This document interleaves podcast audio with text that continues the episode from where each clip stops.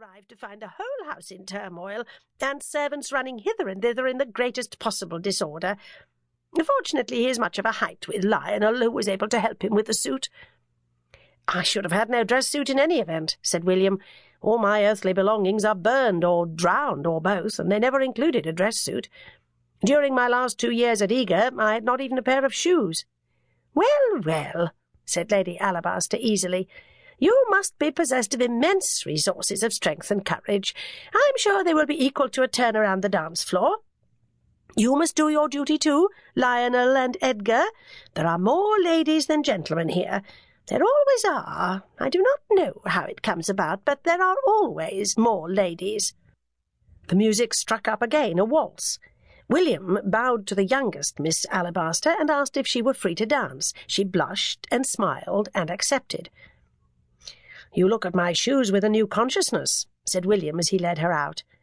You are afraid not only that I shall dance clumsily, but that my unaccustomed feet will stumble into your pretty slippers. I shall endeavour not to. I shall try very hard. You must help me, Miss Alabaster. You must take pity on my inadequacies. This must seem very strange to you, said Enid Alabaster, after so many years of danger and hardship and solitude, to take part in this kind of entertainment. It is quite delightful, said William, watching his feet and gaining confidence. The waltz was danced in certain kinds of society in Para and Manaus, he had whirled around with olive-skinned and velvet-brown ladies of doubtful virtue and no virtue. There was something alarming in the soft white creature in his arms, at once so milky, wholesome, and so airily untouchable. But his feet were confident. You know very well how to waltz, said Enid Alabaster. Not so well as your brother, I see, said William. Edgar Alabaster was dancing with his sister Eugenia, he was a big, muscular man, his blonde hair crimping in wind-swept regular waves over his long head, his back stiff and straight. But his large feet moved quickly and intricately, tracing elegant skipping patterns beside Eugenia's pearly grey slippers. They were not speaking to each other. Edgar looked over Eugenia's shoulder, faintly bored, surveying the ballroom. Eugenia's eyes were half closed. They whirled, they floated, they checked, they pirouetted. We practice a lot in the schoolroom, said Enid. Mattie plays the piano, and we dance and dance. Edgar likes horses better, of course, but he likes any kind of movement. We all do. Lionel's not so good. He doesn't let himself go in the same way. Some days I think we could dance forever like the princesses in the story. Who wore their slippers out secretly every night. And were exhausted in the mornings, and no one could understand it. And refused to marry because they loved dancing so much. Some married ladies still dance. There is Mrs. Chipperfield. Look, in the bright green. She dances very well. Edgar and Eugenia had left the floor and returned to their positions beside Lady Alabaster's sofa. Enid went on talking to William about the family.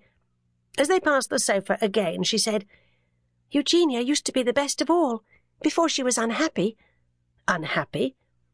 She was to be married, you see, only Captain Hunt, her fiancé, died quite suddenly. It was a terrible shock. Poor Eugenia is only just recovering. It is like being a widow without being married, I think. We don't talk about it, but everyone knows, of course. I'm not tittle-tattling, you know. I just thought, since you are to stay here a little time, it might be helpful to you to know. Thank you, you are very kind. I shall not now say anything unwittingly foolish. Do you think she would dance with me if I asked her? She might. She did.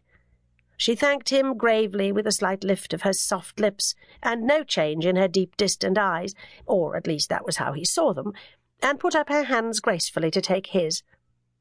Her presence within his grasp, that was how he thought of it, was lighter, more floating, less springing than Enid's. Her feet were deft. He looked down from his height at her pale face, and saw her large eyelids, blue-veined, almost translucent, and the thick fringes of white gold hairs on their rims. Her slender fingers, resting in his, were gloved and only faintly warm. Her shoulders and bust rose white and flawless from the froth of tulle and tarlatan like Aphrodite from the foam. A simple row of pearls, soft white on soft white with a shimmering difference, rested on her collarbone. She was both proudly naked and wholly untouchable. He guided her round the floor, and felt to his shame